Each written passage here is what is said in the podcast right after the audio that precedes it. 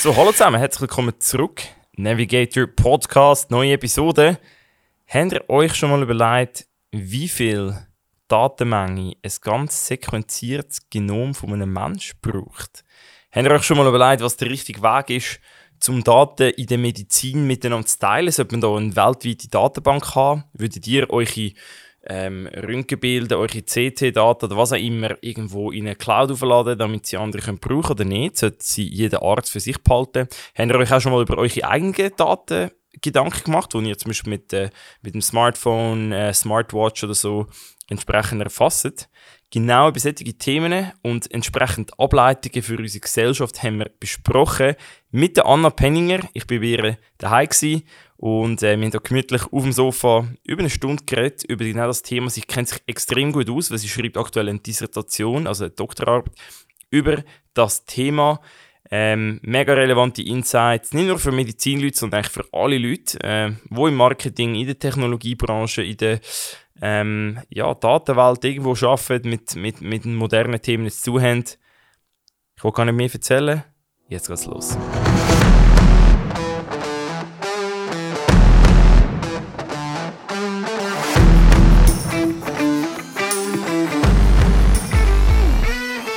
Let's go! Hallo zusammen und herzlich willkommen zurück zu einer neuen Episode Navigator Podcast. Ich muss glaube sagen, auch hier wieder Premiere so gemütlich ist es noch nie bei einer Aufnahme. Die, die ins Video reingeschaut haben oder ein Snippet gesehen haben online oder werden gesehen, wenn es online geht, werden gesehen, wir sind hier gemütlich bei der Anna im Anna Penninger im gemütlichen, ja, in der, im Wohnraum, in der Stube. Wir haben Wein, äh, du hast äh, Bachen oder hast, äh, wie sagt man, äh, Tart, Flambé. Tart Flambé gemacht und äh, wir sind richtig ready, wir sind richtig gemütlich schon am diskutieren gewesen. Anna, zuerst mal danke für deine Einladung, kann man eigentlich sagen. Sehr gern. Auch wenn du bei mir auf dem Podcast bist, aber äh, richtig cool. Ich möchte gar nicht zu viel zu dir erzählen, vielleicht ganz eine kurze, einfache Intro.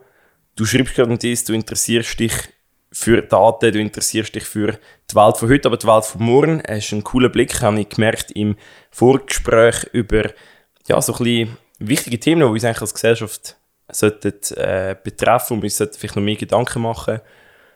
Erzähl mal. Also dazu muss ich ein bisschen ausholen. Sehr gut.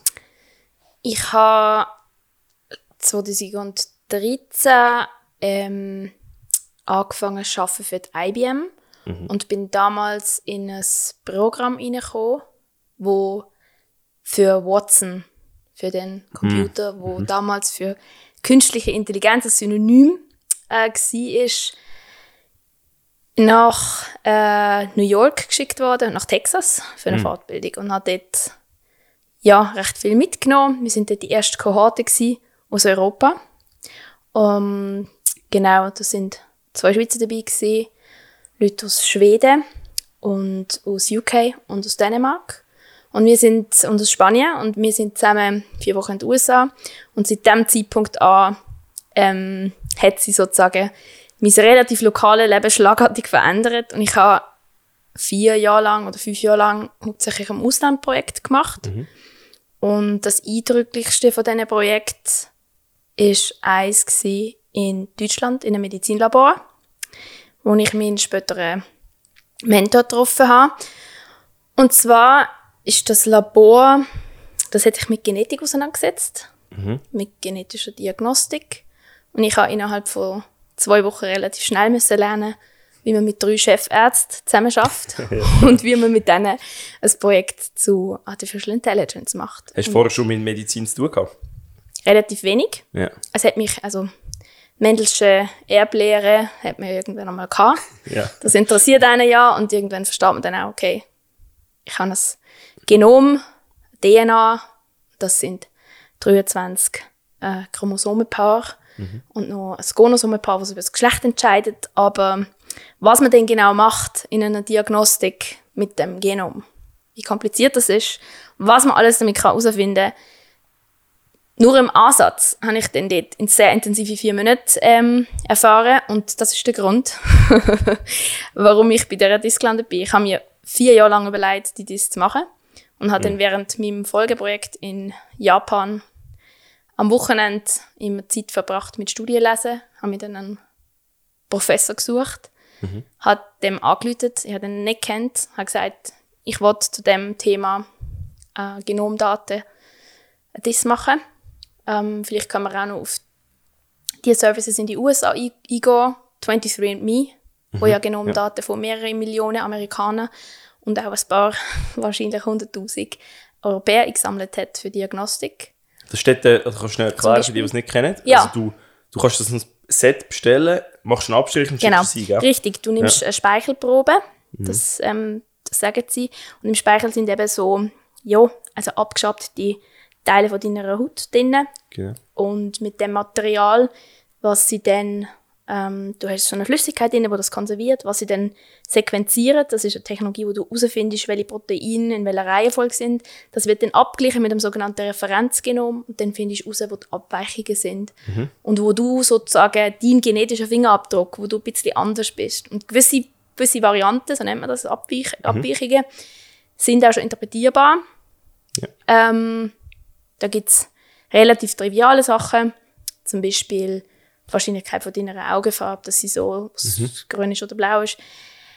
Aber es gibt auch andere Sachen, die sind auch dann ethisch sehr umstritten, aber das tut nochmal ein ganz anderes Kapitel ja. auf, was man mhm. aus dem genetischen Code ähm, eventuell kann interpretieren kann. Hundertprozentige Sicherheit ähm, gibt es ja da nicht, weil unser mhm. Genom verändert sich auch ständig. Mhm. Ja. Im Laufe des Lebens. Ja, richtig. Und du hast jetzt, also hast das äh, mitverfolgt, äh, gesehen und dann hast du gesagt, ich wollte dies schreiben. Ja. Und dann, jetzt heisst es Let's Go, oder? Nein, so einfach ist es nicht. Also ich habe mir zuerst mal müssen überlegen, okay, wie, wie machst du das, wie finanzierst du das? Mhm. Ähm, ich bin ähm, im Moment äh, ja, auf dem Manager-Level und bin damals kurz davor gewesen, mhm. beziehungsweise auf dem Beförderungstrack ähm, von der IBM und ähm, habe dann müssen schauen, okay, entweder ich komme ein Stipendium über für, für das Feld mhm. oder ich finanziere es selber. De facto mhm. haben das viele, und das ist eben noch ganz interessant, Institutionen gar nicht so wirklich verstanden, was ich mache. Ich habe eine Rückmeldung zum Beispiel bekommen, wo geheißen hat, also Frau Penninger, es klingt wahnsinnig spannend, aber wir verstehen es nicht. Und das Lustige ist, dass wir mit dem ersten Konferenzpapier ein Jahr später nach dem Schreiben einen Award bekommen haben. Und zwar in Stockholm auf einer der wichtigsten Konferenzen von unserem Fachbereich. Und jeder ist total hin und weg gewesen, dass ich eben das promoviere. Ich bin in St. Gallen gewesen, habe mir mhm. die das vorgestellt. Die sind hin und weg von ja. dem Thema Daten. Es ist einfach, es tut sich so viel auf, wenn, wenn man versteht, wo der Gap liegt zwischen akademisch anerkannten Bereich mhm. und total relevant, weil, ja, neue Technologie. Okay, ja, das, ist, das ist noch eine spannende These. Das stimmt eigentlich schon, wenn man sich so überlegt. Es ist, also, du hast eigentlich gesehen, du bist, du bist eigentlich aus der Praxis gekommen, hast eben das mit ähm, mhm. bei IBM Watson gesehen, bist unterwegs gewesen, hast dann eigentlich ins Medizinfeld hineingeschaut. Ja. Die, die dich unterstützen, oder in welches Fachgebiet willst du jetzt deine dies tun? Also geht es in die Medizin, geht es in die Technologie oder Mathematik oder was ist es? Das war eine mega wichtige Frage. Gewesen.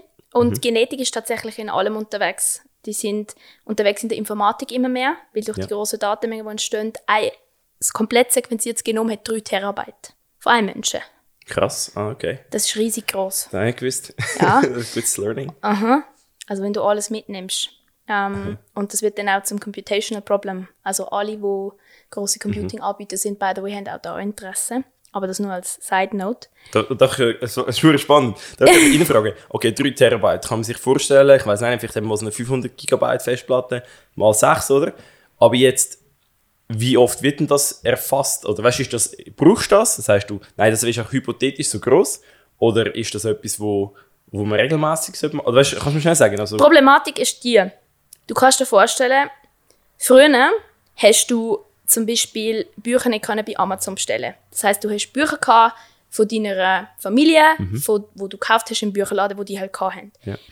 So ähnlich ist es heute mit dem Genom. Man hat früher sich nicht können leisten, preiswert ein ganzes Genom zu sequenzieren. Was hat man gemacht? Man hat einzelne, man hat einzelne rausgesucht. Mhm. Ähm, zum Beispiel gibt es, wenn ich mich nicht ganz täusche, ähm, 36 Gen äh, Panel und die hat man angeschaut, aus denen über 20'000 und hat gesagt, die verwenden wir jetzt für die Diagnostik. Jetzt wird es möglich, alles sequenzieren. Das Problem ist, du hast so viele Daten, du weißt ja gar nicht mehr, wo an mit dem. Ja, genau. Und wie, wie filtere ich jetzt raus, was relevant ist? Eine Idee zum Beispiel war, ähm, was jetzt viele machen, ist, sie versuchen das, was sie in, in dem, in dem Grossen, in dem Ganzen, in der ganzen Sequenz finden. Das ist ja wie eine komplette Bibliothek sozusagen Ja, genau. von ähm, potenziellen Informationen rauszufiltern, was sie schon wissen und auf dem aufzubauen. Du musst sozusagen aus diesen 20'000 suchst du mal die 36 raus, die du schon kennst. Und dann tust du peu à peu sozusagen, ähm, könntest, oder könntest, also ob sie es dann machen, das ist die Frage, aber deine Library erweitern, weil du hast bis jetzt nur die bekannten Titel Gen angeschaut, Ja, genau. um die Allegorie da nochmal weiter zu spinnen. Okay, ja. Spannend. Mhm. und, Und es ist in der genau. Wirtschaftsinformatik meine Diss. Die Okay, Antwort gut, muss ja. ich jetzt noch ist geben. Genau. Aber es ist tatsächlich überall drin. Es sind Biologen drin, es sind Informatiker drin, es sind ähm, jetzt auch Ethiker drin. Mhm. Ja, sehr viele rechtliche Papiere beschäftigen sich mit dem Thema. Ja, es ist also, hure spannend. Es ist genau das, so das Interdisziplinäre, wo all die Möglichkeiten, die man sich verspricht, mit Daten und der Anwendung, aber eben auch all die Felder, die es auftun, die Fragestellungen, die man bis jetzt noch nicht geklärt hat oder wo, wo sind. Okay, das ist spannend. Und jetzt stehst du wo mit der Diss? Oder willst, du- wie willst du die Story weiter erzählen? Ist mir spannend, oder? So, hast du mit dem gestartet und jetzt bist du in der Endphase. Mhm. Hast du vorhin gesagt, du willst das Jahr abschließen, gell? Hast du gesagt? Schau, es ist ja so, die Dissertation ist ja mein Herzensthema. Ich, habe ja, ich bin ja selbst finanziert und ich habe mir ja den Professor selber gesucht und ich habe ja all meine Konferenzen und Forschungsreisen auch selber bezahlt. Und für mich ist das einfach, glaube ich, das Thema, wo mich irgendwie wird begleiten. Das heißt, die Finalisierung von der Dissertation, da geht es um wirklich die akademische Aufarbeitung in Papers. Und da bin ich jetzt, ich würde sagen, ähm, über der Hälfte, wahrscheinlich so bei zwei Drittel. Und je nachdem, knock on wood, ähm, je nachdem, wie die äh, Einreichungen jetzt rauskommen, die ich letzten Sommer gemacht habe, sind relativ viele gesehen. Und die ich heute noch mache, je nachdem, wie die rauskommen, äh, sieht es in diesem Jahr nicht schlecht aus. Cool. Aber ich promoviere kumulativ und ich habe den gleichen Standard wie alle anderen Promovenden an meiner Fakultät. Und Ja. das ist wirklich ähm, gut gerankte äh, Magazine und Konferenzen äh, anzuschreiben bzw. Ab, abzuzielen auf, eine- auf eine Annahme. Und ich konkurrenziere also mit Professoren und Studenten aus der ganzen Welt. Ja, genau. Also für die, die jetzt keine Ahnung haben, wie das genau abläuft und sich nie mit so Sachen auseinandergesetzt haben, grundsätzlich, du machst deine Forschungsarbeit, du kommst zur Erkenntnis und entweder allein oder vielfach auch mit einem Team, wo dann eigentlich die Findings in einem sogenannten Paper aufarbeitest, schickst das ein. Und dir vorstellen, wie irgendwelche Magazine, die es halt gibt und sagen, hey, ich könnte einen Artikel posten, nur ist dort halt ein bisschen technischer. Und dann geht es darum, ja, länger machen wir oder ja, wir müssen es noch bearbeiten. Und das Genau. ist, eben, eine, eine Hurenarbeit. Es ist, eine super, es ist super viel Arbeit, vor allem, du musst einreichen, ohne dass dein Name drauf steht. Das heißt, jemand anders schaut den Artikel an und schaut erst einmal nur vom Qualitätslevel her und vom Inhalt her verstehe ich es. Ist es gut genug, ist es eindeutig und ist es wirklich ein Beitrag zu unserer Community? Das sind jetzt mal grob ein paar Kriterien, die angewendet werden. Ich bin ja selber Reviewer für Paper. Dafür Ja. werde ich auch nicht bezahlt, aber ich muss das Gleiche machen. Nämlich Blind Review nennt man das, also blinde, blinde Prüfung. Und das machen mindestens ähm, zwei Personen für so ein Paper, genau. ähm, Double Blind. Und dann, ja, dann wird entschieden. Das ist schon noch interessant. Da, vor allem in Corona-Zeiten, by the way. Ähm, wenn man dann versteht, was, wie lange es eigentlich würde dauern, bis man rauskommt mit einer Erkenntnis. Ja, das ist echt spannend, weil ich glaube, so, eben das ist so eine, das ist mir auch lange nicht klar gewesen, äh, ich habe vorher vom Andi erzählt, er hat mir auch das ein bisschen erzählt, wie das abläuft. Ich, es ist, ist viel Arbeit und eben auch wirklich äh, extrem viel kompaktes Wissen, wo am Schluss in so ein Paper reinsteckst, kannst du hunderte von Seiten schreiben. Gut, jetzt, was sind so Erkenntnisse gewesen, seitdem du angefangen hast, wo dich, wo dich das Thema begeistert hat und jetzt, wo dich so tief mit der Thematik befasst hast, Hast du so zwei, drei Highlights? Wieso? Sag, äh, wirklich Leute, die jetzt zulassen und sagen, okay, ich will vielleicht nicht gerade eine Dissertation schreiben, aber motiviert dich mal, wieso man sich vermehrt sollte mit Daten auseinandersetzen Vielleicht spezifisch auch in der Medizin, vielleicht auch generell. Wir sind ja äh, flexibel. Das hat noch wie, also wir haben genug Zeit. Fang an, wo du willst. Ähm, ich glaube, Daten ist nicht ein neues Thema und wir haben im Vorhinein ja besprochen, Data is the new oil kommt auf jeder Tech-Konferenz. Ja, genau. Und ich habe mir aufgeschrieben auf ein Post-it, ähm, Daten sind nicht das neue Öl. Und das habe ich mir aufgeschrieben, weil ich glaube, dass Daten sowieso und schon immer da sind. Ich habe noch ein Ja. Buch neben mir vom Karl Zimmer, She Has Her Mother's Love, Power, Perversion and Potential of Heredity. Das heißt, die Macht und die Perversionen und das, die, das Potenzial von, von Erbinformationen oder von Vererbung. Und es geht eigentlich darum, dass auch geschicht- geschichtlich aufgezeigt wird, was für, für schlimme Entscheidungen gefällt worden sind. Und da reden wir zum Beispiel auch von Sterilisation. Ähm, in der Vergangenheit, das ist noch nicht so lange her, 120 Jahre oder so, ähm, nicht nur in Europa, sondern auch in Übersee, basierend auf Annahmen. Und aufgrund von dem, dass man noch nicht verstanden hat, ähm, wie Vererbung funktioniert und wie so eine DNA-Helix aufgebaut worden ist, das hat dann noch ein bisschen gedauert. Das ist, glaube ich, England so um 1950, 1960 gewesen, in Cambridge.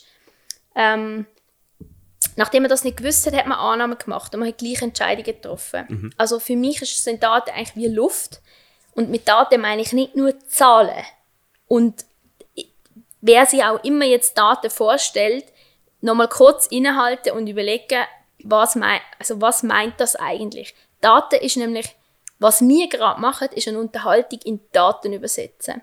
Und unsere Wörter sind auch Daten. Wenn ich ein Interview führe für meine Tests, sind das auch Daten. Genau.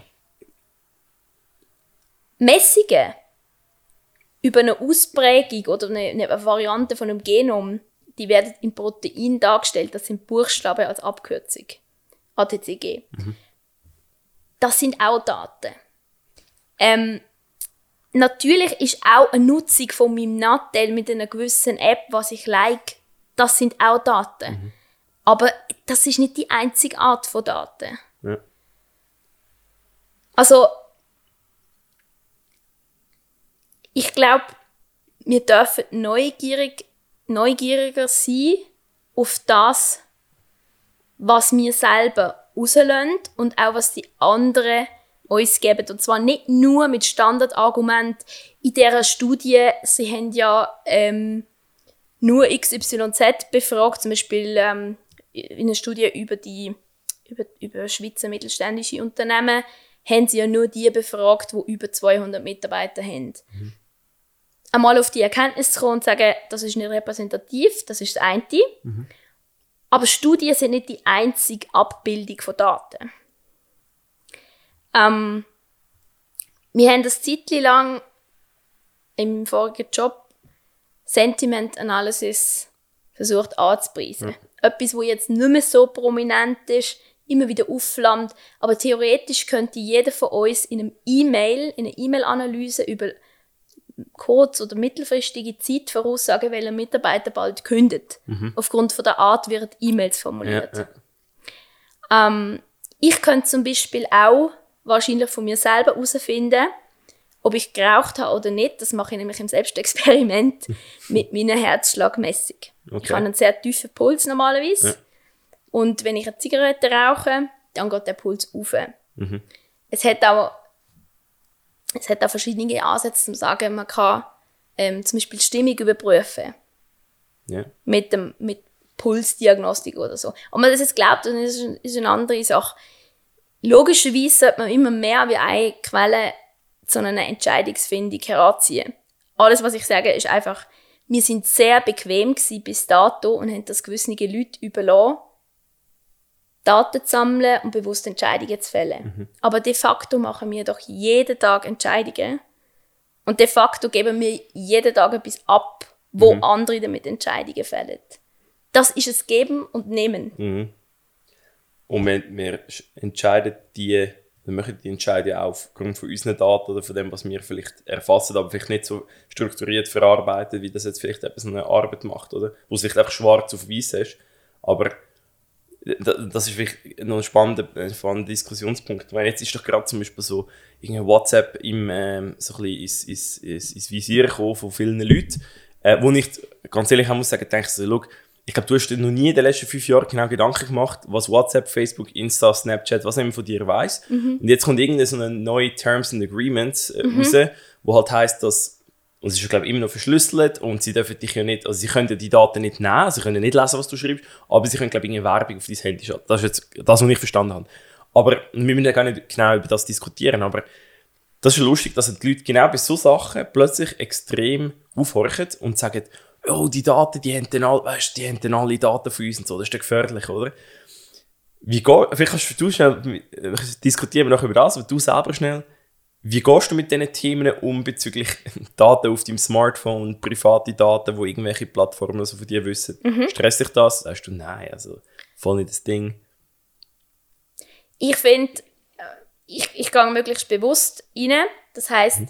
mein kompletter Name, wenn du mich googelst, oder wenn jemand von den Zuhörern mich googelt, mhm. dann werdet ihr alle möglichen Profile finden, die ich bewusst wirklich einsetze, um jemanden zu leiten jemand, der etwas über mich herausfinden will, der landet auf LinkedIn, der landet auf Xing, mhm. der landet auf einer Company-Webpage und der kommt auch meine offizielle E-Mail mit über und so. Das setze ich ganz bewusst ein. Ja. Und dann, wo ich vor ja, relativ spät das Facebook-Profil angelegt, muss kurz überlegen, ich glaube, es sind jetzt zehn Jahre, mhm.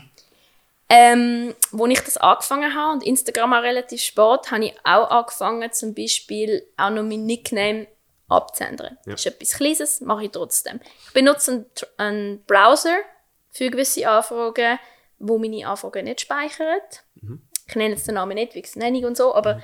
ähm, und für gewisse Sachen nutze ich logischerweise auch dann die große amerikanische Firma mit zwei O, die die Wahnsinn Suchmaschine hat, mhm. weil sie einfach sehr, sehr gut ist. Ähm, ich persönlich nutze die Vorteile, die es bietet, absolut. Mhm. Ähm, ich mache mir aber auch Gedanken, ich bin noch Teil von einem NGO, ähm, United Europe, wo man sehr viele europäische Anliegen diskutiert, ähm, wo auch damit zu tun haben, zum Beispiel, wie verwendet man Daten, wie sind wir gesundheitlich aufgestellt. Ich habe dort auch mit denen ein White Paper geschrieben, nicht für meine Diss, aber aus Interesse, weil gewisse Länder haben, haben ganz andere Systeme, wie sie, wie sie zum Beispiel auch die Macht aus China wahrnehmen, wo nochmal ein ganz anderes, einen ganz anderen Umgang mit Daten mhm. haben. Äh, oder fürchtet sich, sage ich jetzt mal, dass wir ähm, über kurz oder lang zu wenig gut verhandeln, dass wir eigene Infrastrukturen nicht aufbauen. Mhm. Und das geht schlussendlich, dass wir in der Zukunft, glaube ich, anders uns müssen aufstellen und eigene Datenspeicher brauchen. Weil zum Schluss, was ich merke, aus der, lustig, das ist aus der Forschung raus, mhm. aber es ist, äh, eigentlich ist es scheißegal, ob es Forschung ist oder Praxis, derjenige, dem die Datenbank gehört, wo das Zeug drin liegt, der hat alle Macht. Ja, und zwar oder die Chefin. Ja. Genau. Und zwar wer reinkommt und wie. Wir haben super Beispiel europäische Forschungsdatenbanken, wo öffentliches Material, öffentlich zugängliches Material mhm. haben, for free. Da ist die Datenqualität nicht so gut. Das ist auch etwas, was ich in meiner Forschung anschaue. Aber sie sind zugänglich, sie sind öffentlich gefördert. Es ist ein großartiger Verdienst, dass wir heute in der Lage sind, Forschungsergebnisse teilen, Daten zur Verfügung stellen, dass gewisse Journals auch verlangen, wenn man die Studie publiziert, dann müssen sie auch die Originaldaten mit zutun, sonst publizieren wir ihre Studie nicht. Okay. Die muss auf der Datenbank X in der UK da drauf sein, sonst gibt es keine Veröffentlichung von ihrer Arbeit. Und das sind so, ja. Das ist, also, wieso aus welchem Grund machen sie das? Also, weil sie sagen, ja, wir wollen eben der Herrscher der Daten sein oder sie wollen es überprüfen. Sarah. Nein, das ist, der, das ist der positive Punkt an dem zentralistischen, dass jemand, dass jemand zum Beispiel die Infrastruktur hat mhm. und dass du kannst auf das verweisen. Das ist ein positiver Punkt. Die meisten Leute sagen ja nur, ja, die Privatunternehmen, die alle Daten sammeln und dann das auswerten. Logisch machen sie das. Das ja. machen sie für Marketingzwecke. Mhm. Das, jetzt, das ist nicht der einzige. Es gibt das Gegenstück dazu, sind Datenbanken, die öffentlich zugänglich sind, mhm. wo Mediziner zum Beispiel brauchen, wie ich auch in dem Labor gelernt habe. Was machen sie? Die schauen zum Beispiel, wenn sie das Genom von einem Janik äh, Blättler vor sich haben und der sagt, ähm, irgendwie prüfen Sie doch bitte mal, ich habe irgendwie Farbenblindheit zum Beispiel oder so, habe ich einen Verdacht, dass das irgendwie nehme jetzt einfach irgendein Beispiel, oder? Ja. Und um das abzugleichen, brauchen sie natürlich eine Referenz. Mhm. Und um zu wissen, das, was wir gerade gefunden haben, haben im Übrigen noch 800 andere gefunden bei einem vergleichbaren Geschlechtalter und so weiter Genau. und so weiter, zum Beispiel. Und dafür würden sie zum Beispiel so Datenbanken, wo zum Beispiel auch von allen möglichen Ländern und Forschern kuratiert sind, nutzen. Ja. Guter Punkt. Und das ist vielleicht. Und das ist positiv, Das ist oder? positiv, ja, check ich, genau. Also, schau, jetzt mach ich also ein einfaches Beispiel. Sagen wir, ähm, wir haben, glaub, im Telefon ja auch über das geredet. Oder? Jetzt sagst du, du hast irgendwelche, ähm, da, da, da habe ich ja selber gemerkt, ich habe eigentlich keine Ahnung. Aber ich habe gesagt, okay, das ist CT-Bilder. Und da gibt es so, es gibt CT, es gibt Röntgenbilder und es gibt, was hast du noch gesagt? Die zwei. Ähm, wir haben, wir, haben- wir haben irgendwie über, oder, ah, wir haben nicht wir zwei über das geredet? Ich glaube nicht. Okay, okay sorry. Ich würde sagen jetzt mal, Aber- du hast so, ähm, du hast so, ah genau, du hast MRI, du hast CT Mhm. und du hast Röntgenbilder. Das sind drei verschiedene Sachen. Stimmt das? Mhm. Okay, genau. Vielleicht haben wir, ich weiß auch nicht. Auf jeden Fall, du hast, du hast so irgendwelche, zum Beispiel, sagen wir CT-Bilder ähm, von, einer, von einer Lunge und du, du hast irgendwie so eine, ich jetzt mal ein einfaches Beispiel, hast einen Computer, der auf, auf AI irgendetwas dann macht, zum analysieren, hey, da gibt es einen, einen, einen Lungenkrebs, oder? Das kannst du detekten schneller als jetzt Ärzte, oder? Und wir können über den Fall nachher auch noch di- direkt reden, aber so, dort wäre auch die Idee, all die Bilder und all die Erkenntnisse müssten ja eigentlich zentralisiert irgendwo sein, dass ja alle Ärzte und alle Systeme können voneinander lernen. Also verstehe ich, verstehe ich den Punkt richtig, was du meinst? Also in meinem Fall, die Genetik hat so eine große Bandbreite, da wird heute viel noch in der Einzeldiagnostik gemacht, weil es ist, das habe ich dort auch gelernt, nicht ein Standardmittel zum Einsetzen. Im Vergleich zu anderen diagnostischen Maßnahmen ist die Sequenzierung immer noch relativ teuer. Ja. Und darum wird zu einer schnelleren Diagnostik, spezifisch, wo man schon einen Verdacht hat auf etwas, gerne auf die Standardmethode zugreifen. Die nicht schlecht sind, es ist halt einfach anders. Und darum ist Genetik jetzt nicht so, dass, sage ich jetzt mal, 0815 Verfahren. Das sind relativ spezialisierte Kenntnisse nötig, Ja. eben durch sehr, sehr viele verschiedene ähm, Anforderungen aus der Informatik und teilweise sind das fast schon Data Scientists, die das dann mit auswerten, mit, zusammen mit Ärzten, Bioinformatiker. Das ist schon mal das eine. Was du jetzt beschrieben hast ähm, mit Bildmaterialien, da glaube ich, sind wir schon in einem anderen Stage. Da sind wir schon, obwohl Artificial Intelligence auch bei der Genomik eingesetzt wird, aber da kann man natürlich mehr machen, weil die bildgebenden Verfahren sind ja recht, Stand, also recht Ja. üblich. Genau. Das sind nicht Außergewöhnliches mehr.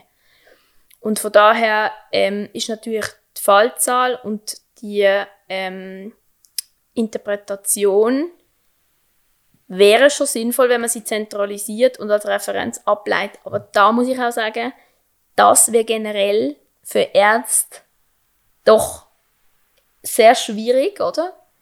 Und egal, ob jetzt eine AI involviert ist oder eine normale Diagnostik, erstens sich preiszugeben und zu sagen, ich habe das so entschieden, ich kann jetzt herausgefordert werden.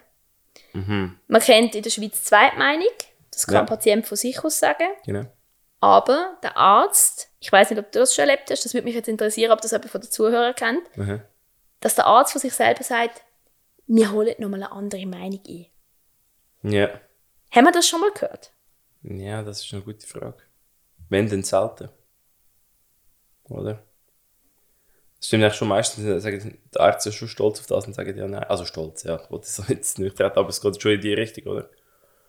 Weißt du, du, du was, was mein Punkt vor allem bei dem, bei dem Beispiel war, ist, dass jemand dann sagt, okay, ich könnte das, ich könnte das scannen und dann hast du das Bildmaterial und nutzt Mhm. welche Technologie auch immer. Aber die Leute sagen dann eigentlich automatisch, es wäre eigentlich schlau, wenn viele Leute könnten von so Sachen profitieren Und Vielleicht gibt es andere Beispiele. Also von was jetzt? Von der AI oder von den ich Bildern? rede jetzt vom- Ausdruck. Weißt, die Leute sagen, ich finde Technologie gut, dass man da helfen kann. Ja. Und ich finde es gut, dass man da meine Daten erfasst. Ja. Aber sobald es darum geht, meine Daten zu teilen, denkt man, dann, oh, was geht denn das auf eine Plattform in Europa? Oh, das wollte ich dann nicht, oder? Und ja, das, woher kommt die Angst eigentlich? Eben, das ist eine gute Frage, das weiß ich auch nicht. Weil intuitiv denkt man dann, oh shit, dann weiss nachher irgendwo einer in Brüssel, dass der Janik ähm, das und das und nachher. Äh, die Leute haben dann gerade irgendwie das Gefühl, ja, dann ist meine Versicherung teuer und dann wissen sie äh, das Okay, und, okay, dann ist mein Leben okay. komplett irgendwie eingeschränkt. Okay, also wenn's das, der, das ist natürlich der extremste, der extremste Fall. Und ich finde es mega wichtig, dass man das Recht auf die ähm, auf die Privatheit von Gesundheitsdaten hat, ähm, zumal zum Beispiel genetische Informationen immer wirklich wie im Fingerabdruck sind. Ich könnte mit einer Sequenz theoretisch herausfinden, wenn ich, wenn ich die, die Daten zum Vergleich hätte, zum Beispiel von einer Grossdatenbank wie 23andMe, so einem Genomservice, dann könnte ich das herausfinden. Auch Familienmitglieder herausfinden, by the way. Viele von denen hast du ja das. Also Ja, das genau. ist eine extrem heikle Geschichte. Ähm, von Pseudo-Anonymisierung kann man reden da, das ist aber nochmal ein ganz eigenes Kapitel. Wenn du jetzt darüber da- nachdenkst, wie hoch ist der Altruismus, ich glaube, der Altruismus, der Altruismus ist relativ hoch. Wahrscheinlich müsste man aber die Leute anders abholen. Und irgendwie müsste man ihnen auch zeigen, so, äh, der Herr Meier hat jetzt ähm, zum Allgemeinwohl da äh, beigetragen, indem er seine extrem äh, seltene, aber jetzt genesene äh, Tumorerkrankung ähm, weitergegeben hat an ein Forschungsgremium. Und die müssten ja dann eine Kommunikation aufbauen mit Herrn Meier und müssten sagen, wir haben dank Ihnen oder mit seiner Familie, mit wem auch immer, wer auch immer das, äh, das will wissen, wir haben so und so viele Leute können helfen, wir haben schon 50 Leute können helfen in drei Jahren, wir haben das in eine Studie verpackt. Ähm, Ja, genau. Was wir- passiert mit dem, oder? ja, Ja. wir würden also gerne das, das zurückgeben, so wie wir heute zum Beispiel auf Instagram etwas reposten, wir schreiben da immer noch das Ad dahinter Ja, genau. und sagen, das habe ich übrigens vom Janik repostet, Ja, oder? genau. Wer, also, wie kann man das machen, dass Leute das mitbekommen, was zum Schluss Was- mit ihnen passiert? Ja, genau. Das will jeder wissen. das jeder will das gutes Gefühl haben zum Schluss. Ob ich etwas kaufe oder ob, ob ich etwas mache. Ich gebe Ja, dir genau. etwas und du freust dich. Das ist meine Bestätigung. Genau. Wunderbar. Mega.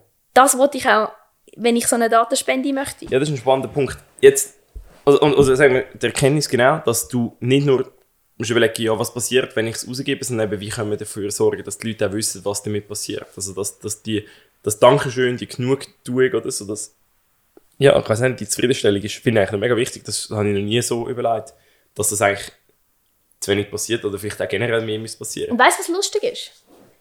23andMe ist so oft angeklagt worden von Leuten, die gesagt haben, sie, sie sammelt ja, das ist übrigens, glaube ich, die Ex-Frau vom Google-Gründer, Okay? sie sammelt ja, wo das mitgegründet hat, ähm, nur Daten, damit sie die können dann irgendwann weitergeben und verkaufen. Und auf das wollte ich jetzt gar nicht eingehen. Aber was interessant ist, äh, war am Anfang, wo ich noch gedacht habe, ich schreibe ein bisschen über das, habe ich mich ein bisschen eingelesen.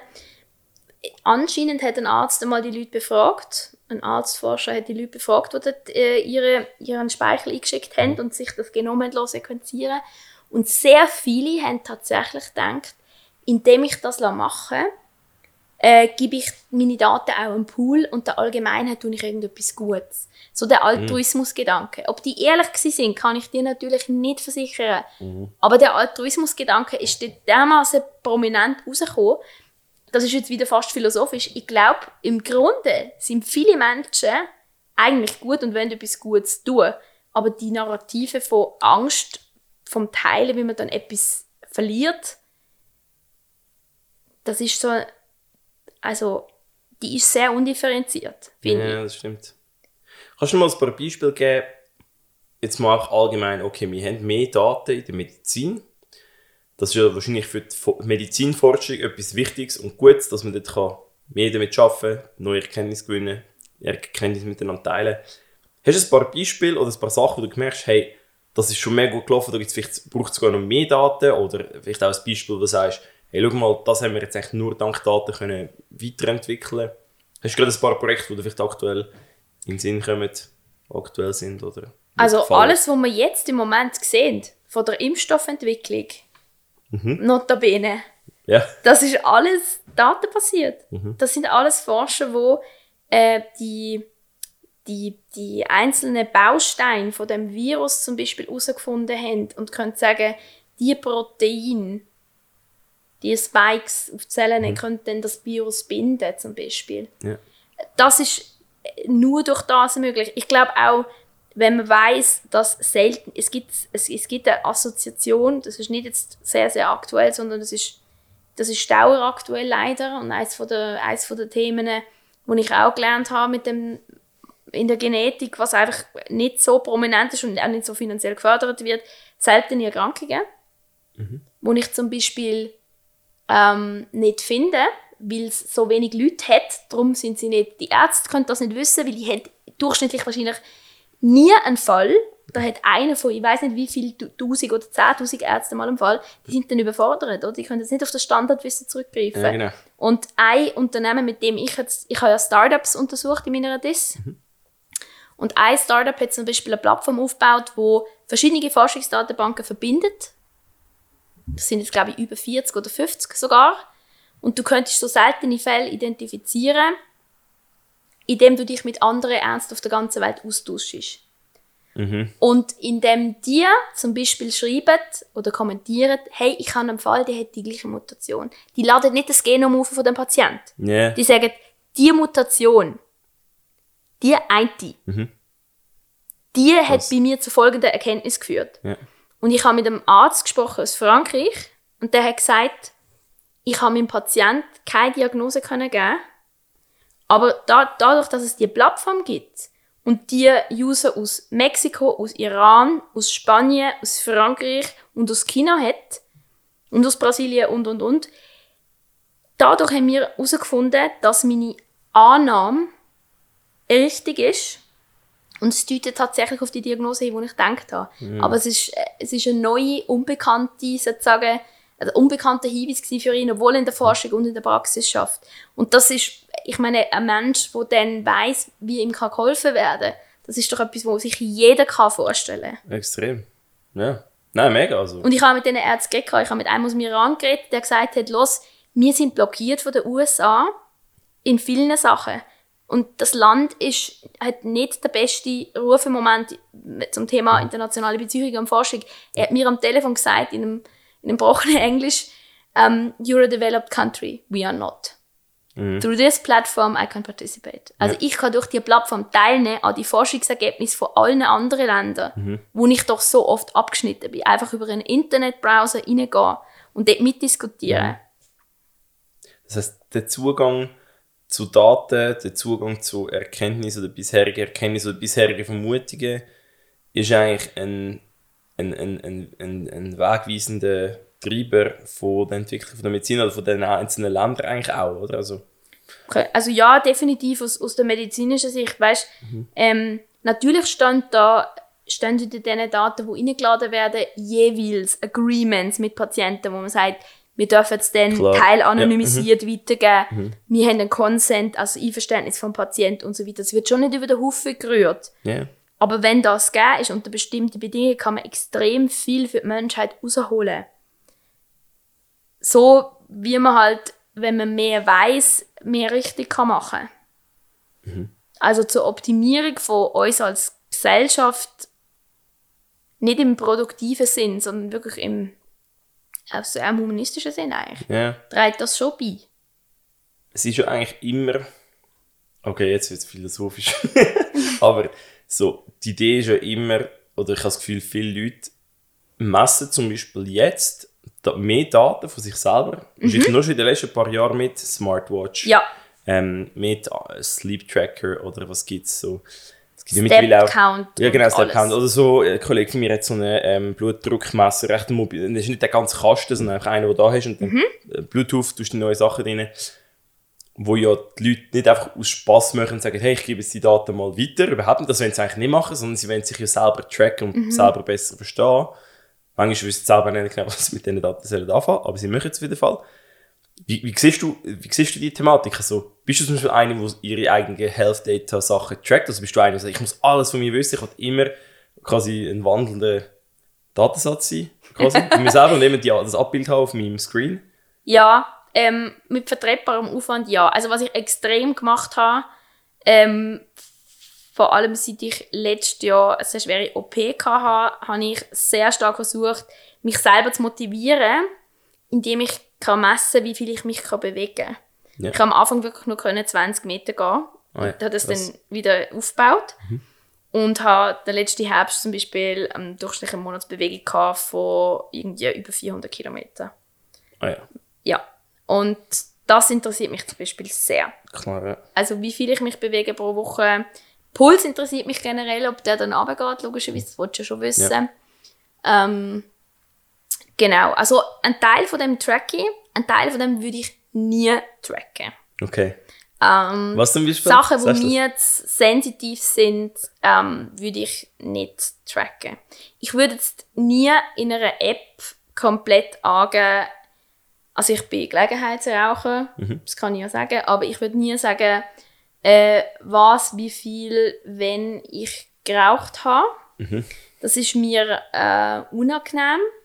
Das würde ich nicht machen. Also du musst schon ein Komfortlevel haben. Das ist nicht Angst, sondern es ist einfach so etwas, wo ich wahrscheinlich sonst auch nicht würde erzählen, oder? Ja, hat etwas, ja. Ähm, oder es gibt noch ein paar andere, es gibt noch ein paar andere Sachen, so, es gibt auch so Wellbeing-Apps, ähm, wo du dann deine Stimmung trackst und so. Und kannst sagen, okay, ist jetzt jemand in einer leichten Depression oder irgend so etwas.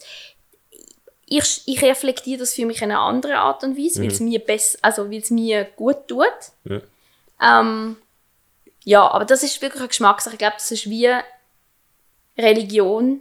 da macht jeder, Ja. muss jeder so ein bisschen schauen, was für ihn stimmt. Voll. Ähm, ja. Ja, manchmal, also was ich jetzt gerade, ich habe das gerade mit dem Brian äh, diskutiert, wir haben jetzt gerade, also auf dem Podcast auch, wir haben über Content geredet und alles mögliche, dann sind wir irgendwie auf, auf, auf Apple Watch gekommen und dann hat man so geredet über, eben du kannst ja den Schlaf tracken und vorher, am Anfang habe ich das irgendwie spannend gefunden, mal zu sehen, so was, wie viel man schlaft und wie man so reagiert und wie das auf und ab geht mit dem Tiefschlaf und so und normal, oder äh, wie sagen wir, Lichtschlaf und habe ich auch gesagt, hey, jetzt in den letzten paar Wochen habe ich irgendwann gemerkt, du weißt, du willst mal wieder genug, viel genug schlafen am Stück. Hast du das vermessen und das hat mich mehr zu stressen, als dass es mich eigentlich inf- informiert hat. Weil ich dachte, schau, du, du liest jetzt ab und denkst so, jetzt muss ich schlafen, jetzt muss jetzt Ich jetzt muss check- die acht ja, Stunden. genau. Und dann denkst du so, hey, am Schluss liest dich einfach rein, musst dich entspannen, ob das 7 oder 8 sind. Klar, es kommt darauf an, aber am Schluss, du hast das und du musst dich irgendwie mental können entspannen und nicht in der Nacht verwachen und denken, oh, hey, was, habe ich erst drei Stunden geschlafen, oder? Ich meine, es gibt ja Digital Detox Trends. Die gibt es Ja. ja. nicht, die gibt's Ja, ja, genau. nicht irgendwie nur aus Zufall, sondern mit Leuten Gefühl haben, ich muss jetzt einmal das Zeug weglegen. Ja. Weil mit dem Nattel kommt ja, es kommen deine ganzen Messages rein, es kommt das, das ständige, ähm, ja, die, eben die ständige Ablenkung und Bestätigung und der Dop die Dopaminsucht eigentlich auch Ja, ein bisschen genau. so der Kick, wenn ist die nächste Bestätigung, wann hat der Step erreicht und Genau. so weiter und so weiter. Also so ein bisschen aufpassen muss man auch, glaube ich, ja. Extrem. Und ich meine, gerade Apple Watch ist ja, ich meine jetzt nicht eine analoge Uhr, aber so, Apple Watch ist krass so. Eben, du hast irgendwie deine 800 Kalorien äh, Bewegung gemacht, zack, da kommt so ein Bildschirm mit äh, Konfetti. Also, weißt es ist ja immer so, es ist so, immer so dass, ähm, eben so der leichte Dopaminschub, so, hey, wow, schau, super, oder? Und äh, bist, hast äh, Happiness und äh, bist zufrieden und hey, super, hast etwas erreicht. Ist ja nicht schlecht, ist sicher motivierend auch, wenn, wenn du es wirklich brauchst. Manchmal denke ich dann auch so, hä, ist finde ich fast fast ein bisschen krass, so, dass du das den ganzen Tag hast. Ähm, hast du selber Ziel, später dann die ganze Thematik weiter äh, mehr das reinzugehen? Du musst jetzt nicht gerade über die nächsten Karriereschritte reden, aber äh, hast du jetzt schon Felder gesehen, wo du sagst, hey, wow, es gibt noch so viel zu entdecken, nehme ich jetzt mal an, auch, aber so, wie geht es nachher weiter, nach der Diss? Also, Also ich glaube, ähm, ich werde definitiv in Kontakt bleiben mit dieser Forschungsgruppe. Also erstens bin ich ja jetzt noch dran, ich bin Genau. nicht offiziell fertig ja, nein, grad. sorry. Ähm, aber äh, nein, nein, das muss man dazu sagen, weil so ist es ja auch. Und ich werde definitiv noch an dieser Gruppe dranbleiben. Und sobald es geht, auch wieder einmal zu einem Treffen, weil unsere ganzen Konferenzen finden logischerweise auch digital statt. Es hat nämlich extrem, extrem interessante Einsichten ähm, aus anderen Ländern, wo sehr, sehr viel mehr Gesundheitsdaten von ihrer Bevölkerung erfassen, wie zum Beispiel Dänemark, wo das Vertrauen gegenüber, oder Finnland, wo das Vertrauen gegenüber dem Staat, dass der die Gesundheitsdaten großflächig äh, verwaltet, auch sehr sensitive Sachen, zum Beispiel das Genom, äh, extrem hoch ist. Und ich glaube, vor allem dadurch, dass wir jetzt in der Corona-Krise gemerkt haben, der Staat hat relativ viel gesteuert im Gesundheitssystem, auch müssen steuern, Ja. hat relativ viel müssen koordinieren, hat relativ tief müssen reingehen in Problemanalyse, wo sich mit Gesundheitsthemen auseinandersetzt, mit Pandemien, mit Verhaltenspsychologie wahrscheinlich auch von Leuten. Ja. Ähm, in dem Moment, glaube ich, wird es super spannend zu schauen, wie gibt es eine Dynamik, wo vielleicht auch gesamteuropäisch, ähm, auf dem europäischen Kontinent ähm, eine Strategie darstellt. Weil man, man überlegt sich jetzt ja schon ein bisschen mehr, äh, was heißt denn Tracking, oder? Ja. Oder was heißt denn Gesundheitsdaten teilen, oder was heißt denn ähm, zusammen an etwas, äh, zusammen etwas entwickeln oder Gesundheit für auf die Gesundheit der Leute schauen oder auch identifizieren, wer zum Beispiel besonders gefördert ist. Und, und so die Rolle von Staat und Einzelperson, glaube ich, ist super spannend anzuschauen dort. Das interessiert mich einfach aus so einer Forschungssicht, wie da die unterschiedlichen Strategien sind. Ich arbeite mit einer finnischen Professorin da zusammen. Die schaut sich das an. Und aus Startup-Sicht wird es, glaube ich, ultra spannend. Das ist Ja. eins von diesen Gebieten, wo man, glaube ich, sich sehr, sehr viel erhofft. Zumal man ja mit diesen, ich habe es ja gesagt, sehr, sehr viel sehr, sehr viele Gene, die man medizinisch im Moment nicht auswertet oder so richtig nutzt. Ähm, wird es auch neue Medikamente geben, vielleicht auch neue Diagnostikmethoden. Also da würde ich definitiv ähm, dranbleiben an dem, an dem Feld, weil es einfach ex also sehr dynamisch ist, sehr, sehr viele Schnittstellen hat und mich persönlich interessiert. Eigentlich glaube ich nämlich, dass wir, so wie man beim Hirn herausgefunden hat, dass es sich weiterentwickelt, auch also ich weiß ja, dass sich das Genom verändert im Laufe der Zeit, aber dass man es positiv kann beeinflussen Das ist jetzt meine, mein eigener Wunsch, Ja. dass ich das irgendwann herausfinde. ist, das finde ich auch mega spannend. Ähm, und genau der Punkt, wo du gesagt hast bezüglich Staat und Einzelperson oder Medizindaten und der Staat oder Gesundheit und der Staat. Ich glaube, das ist nie, wäre nie einem so bewusst worden, wie, wie, wie, wie, das Zusammenspiel funktioniert, ähm, wäre jetzt Covid nicht gekommen. Ähm, und wa- was mich noch interessiert ist, ähm, ich, irgendwie habe mir- ist mir das vorher noch durch den Kopf gesagt, ja, jetzt die ganze, äh, ich kann jetzt nicht über Impfung im Detail reden, aber ist das aufgrund von Daten, haben wir das so schnell auch können weiterentwickeln Ist das aufgrund von Daten, aufgrund von Rechenleistung, aufgrund von beidem? Also weißt du, haben wir können Simulationen fahren oder wie, weißt also, am Schluss geht es ja darum auch, was, was haben wir zukünftige für, zukünftig für Themen auf dem Tisch, oder? Und wie, also weißt, wie wie soll ich sagen, hast du etwas, wo du, wo du sagst, ey, das ist genau der Punkt, wo wir jetzt das können perfekt einsetzen aber eigentlich ist das der, der perfekte Einsatz von Daten und von Technik, aber eigentlich ist es brutal auf die andere Seite, weil alle haben das Gefühl gehabt, ja, also nein, nicht alle, überhaupt nicht, aber so, weißt die Stimmen sind laut gewesen, ja, die haben das gar nicht lange können testen und weißt früher haben wir ja das mega lange müssen testen und das ist ja eh nicht gut und das ist dann wahrscheinlich noch gegen die Leute und so. Ist, weißt du, was ich meine? Uiuiui, ui, ui. das ist jetzt eine sehr politische Diskussion. Mega. Und ich es auch nicht wirklich beantworten, sorry. Ich, Die kann ich auch gar nicht beantworten, weil ich glaube, jeder muss so seine Meinung haben, ob die jetzt gut, ob ich die gut oder schlecht finde. Das wollte ich mir nicht rausnehmen. Ich glaube, ich nehme es ernst, weil es auch eine gewisse ähm, Vertrauensproblematik aufgreift. Und ich habe mir das sogar noch aufgeschrieben. Gehabt. Ich habe nämlich ein Interview geschaut mit einem ähm, Arzt aus Basel-Land, der gesagt hat, wissen Sie, Sie können nicht einfach heutzutage die Leute eine Impfung geben und sagen, es ist gut. Das können sie aber bei nichts machen, weil die Leute wollen informiert werden, die haben selber schon etwas gelesen Ja. und etwas mitbekommen, die müssen sie anders abholen. Mit denen müssen sie nochmal reden, die müssen sie nochmal einbinden, Thema Kommunikation und Vertrauen. Ja. Du kannst nicht einfach drüber gehen. Also von daher, was ich aber und das muss ich jetzt auch so stehen lassen, weil das ist noch, die Diskussion ist auch sehr heiß und sehr, Ja. sehr schwierig. Absolut. Ja, aber ähm, grundsätzlich glaube ich, weil du gesagt hast, mehr Daten und, und was in der Zukunft passiert. Ich glaube, im Moment haben wir jede Menge getrennte Datentöpfe. Jeder Arzt hat seine eigene IT, hat seine eigene Software, hat seine eigenen Mitarbeiter, immer noch Papierakten. Wenn man ins Spital geht, das habe ich selber gemerkt, wird sehr viel noch mit der Hand aufgeschrieben. Sehr viel nicht digital erfasst. Die Leute haben auch keine Zeit miteinander zum Reden. Das ist nicht einmal ein Vorwurf. Aber wo man dann dreimal zum Beispiel etwas muss sagen oder viermal und könnte aber jetzt mal ein bisschen andere Geschichte erzählen, wenn man nicht aufpasst oder von der Narkose noch schläft, weiß nicht was. Ähm, also so, so Qualitätsstandards, äh, das, das sollte man schon irgendwann einmal ankommen. Aber ich glaube, dass, es dass man die Daten erst einmal digitalisiert, die wir heute schon haben, das wäre mal ein grosser Fortschritt. Transparenz generiert zu einem gewissen Maß, geschützt, logischerweise. Dass man auch schaut, wie ist die Qualität von den Daten, die ich erfasst habe. Kann ich die brauchen? Und wahrscheinlich dann eben und, auch wie, so, oder ja, so, dass, dass man auch da wieder zum Beispiel sagt, du hast vorhin gesagt, ja, in Finnland oder Dänemark, man vertraut zum Beispiel dem Staat mehr Daten an. Ich kann mir jetzt auch aktuell vorstellen, ja, es macht eigentlich Sinn, dass es irgendwo zum Beispiel der Staat organisiert, dass es nicht an einer Privatfirma ist, also rein aus einer gesellschaftlichen Sicht, dass das mehr Leute dem, dem vertrauen. Äh, weil jetzt zum Beispiel jetzt die Covid-Tracking-App, ich meine nur schon, dass, was das braucht hat, dass die Leute das abgeladen haben, gesagt haben, ja, ich gebe jetzt da quasi die Daten, wo ich überall bin. Und mehr haben sie ja an, also, das haben wir nicht getrackt, oder? Aber das hat ja der Staat gemacht. Hat das eine Privatfirma gemacht, hat das wahrscheinlich nicht so funktioniert, hat da gesagt, jo, gefährlich, oder? Und dort ja auch, also eigentlich, dass der Anspruch wäre, mehr Daten an einen Staat zu geben, in welcher anonymisierten und gesicherten Form auch immer, dass die können Auswertungen machen und können Sachen weiterentwickeln und eben Sachen auch erkennen. Ich glaube, es ist ein Unterschied zwischen dem, und da sind wir wieder bei Daten sind nicht Daten, Bewegungsdaten als Proxy zu nehmen, zum Beispiel für das, was ich für einen Lebenswandel führe oder weiß nicht was, mhm, mhm, mhm. finde ich generell nicht so eine einfache Sache. Ja. Aber jeder, der Google auf seinem Nattel hat, sollte das ja wissen ja.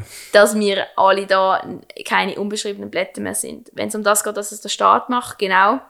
Ähm, richtig, da gibt es ja auch, ich glaube, ich habe jetzt gerade einen Philosophie-Podcast gefunden mit Ferdinand von Schirach, mhm. wo das auch nochmal thematisiert, die Rolle vom Staat und der Rechtsstaat.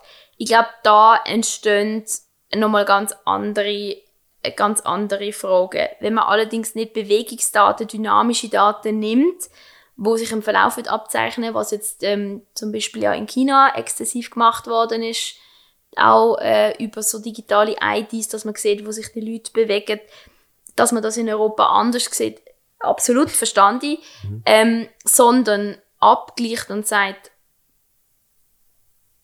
es gibt gewisse Zeitpunkte, wo wir Daten regelmäßig erfassen, mit einem bestimmten Zweck. Mhm. In Finnland gibt es eben so ein Registry mit Genomdaten und per se ändert sich ja nicht der komplette Genomcode von einer Person.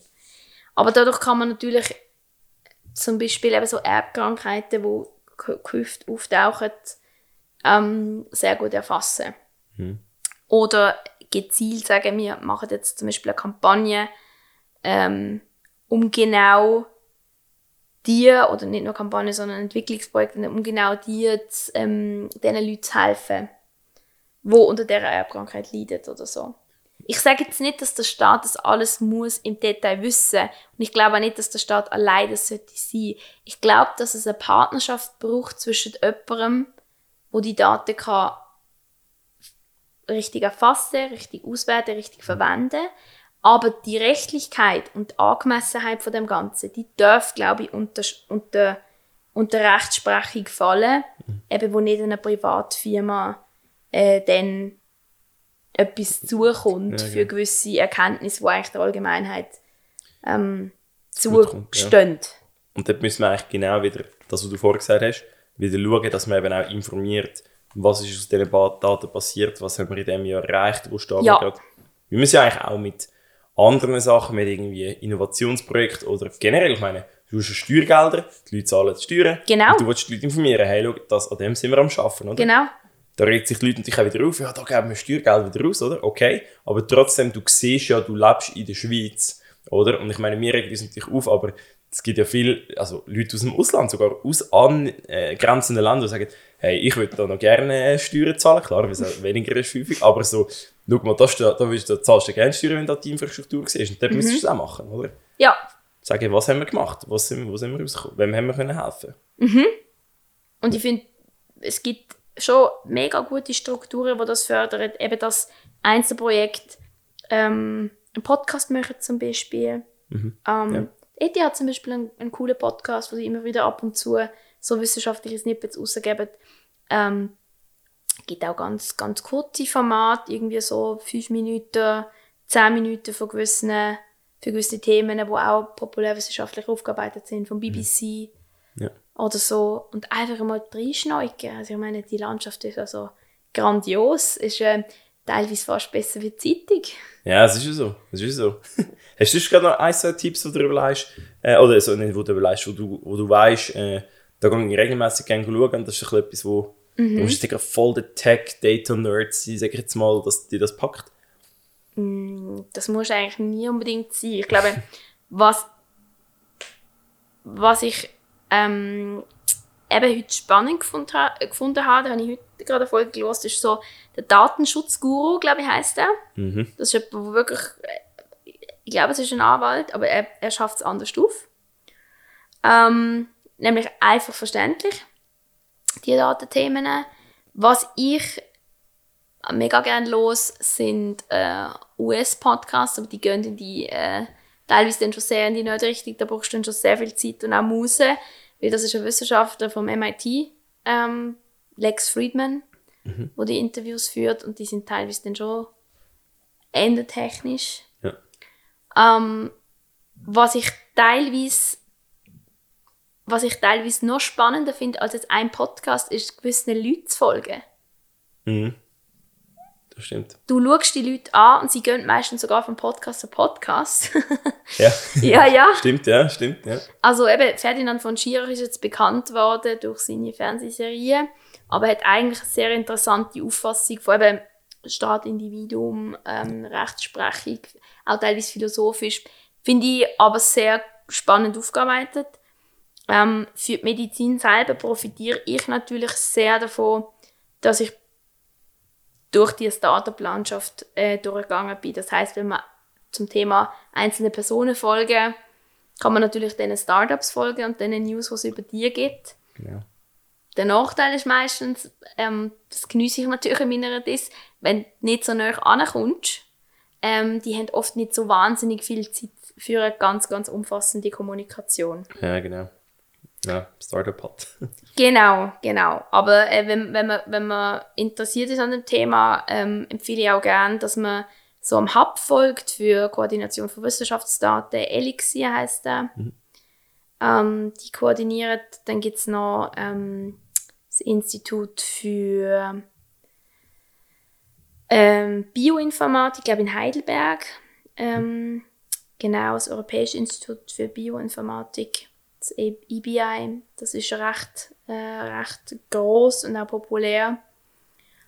Genau, also das ist jetzt, das ist jetzt mal so ein paar Sachen, wo ich regelmäßig, und BBC Health habe ich schon erwähnt, wo so einen mhm. Streifzug macht. Ja. Da Health aber so breit ist, ja. finde ich es extrem schwierig, ein oder zwei Sachen zu sagen. Ja, das eine Buch habe ich jetzt schon erwähnt. Für Daten generell gebe ich gerne eine Buchempfehlung, ganz konservativ. Mhm. Und zwar äh, von der Shoshana Zuboff, The Age of Surveillance Capitalism. Das ist eine kritische Betrachtung. Ähm, also das Überwachungskapitalismus-Zeitalter ähm, von einer äh, Professorin, ich glaube jetzt ist sie emeritiert sogar schon. Das ist eben die kritische Seite und nebendran liegt eben das fast so dick, ähm, das vom Kaltzimmer, das ich vorher erwähnt habe. Ähm, sie hat das Lächeln ihrer Mutter, she has a mother's love. Genau. Und ähm, ja, ich finde es eigentlich noch recht spannend, wenn man sich mit Gegensätzen dort befassen, weil ein Buch zu lesen und dann das Gefühl haben, die Welt ist schlecht, wir sind nur von Plattformfirmen ähm, überwacht, mhm. Äh, ist auch nicht repräsentativ. Man Absolut. muss sich sehr bewusst damit auseinandersetzen, aber ja, ich meine, es ist wie beim Fastfood, oder? Und beim beim guten Essen. Ich meine, du hast jeden Tag eine Entscheidung. Ja, ja absolut, absolut. Absolut ja. richtig, ja. Hey, Anna, sehr spannend gewesen. Äh, wir sind schon über eine Stunde, aber ich glaube, die, die jetzt äh, zulassen und bisher gelassen haben, was wahrscheinlich viele werden sein, kann ich dir sagen, ähm, haben es wahrscheinlich genauso spannend gefunden wie ich. Danke mal für deine Zeit schon mal.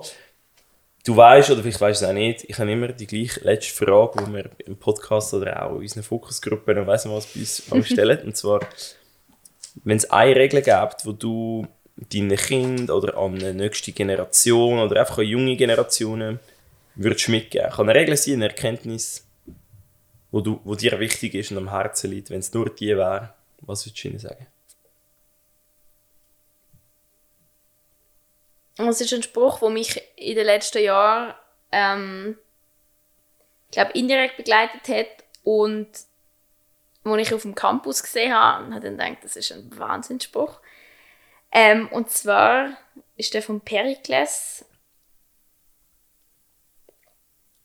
Und der lautet, das Geheimnis des Glücks ist die Freiheit, das Geheimnis der Freiheit aber ist der Mut. Mhm. Das muss man ein bisschen sacken. Also das Geheimnis des Glücks ist die Freiheit. Geheimnis der, Fre der Freiheit aber ist der Mut. Und das beinhaltet sehr, sehr viel. Und das lasse ich jetzt so stehen, weil man kann mehr auf den Mut schauen, man kann mehr auf die Freiheit schauen. Und das heißt auch keine Angst irgendwo oder mit gut können mit Angst umgehen, was auch immer das beinhaltet. Genau. Sehr cool. Danke mal, Anna, für deine Zeit. Danke allen, die zugelassen haben. Ja, gerne. Richtig spannend gewesen, richtig, richtig spannend gewesen. Danke, dass ihr noch zugelassen habt. Ähm, wir genießen jetzt noch ein Gläschen Wein und ist noch ein bisschen weiter. Ihr hoffentlich auch daheim oder vielleicht habt ihr jetzt ein bisschen Wein getrunken während dem Podcast hören. Ja, folgt auch online ähm, auf äh, Navigator Podcast, zum Beispiel auf äh, Instagram oder wir haben jetzt eine Webseite navigatorpodcast.ch, da findet ihr auch noch die anderen Folgen. Ja, bleibt gesund, gebt Vollgas das Jahr, macht etwas und bis zum nächsten Mal. Danke mal.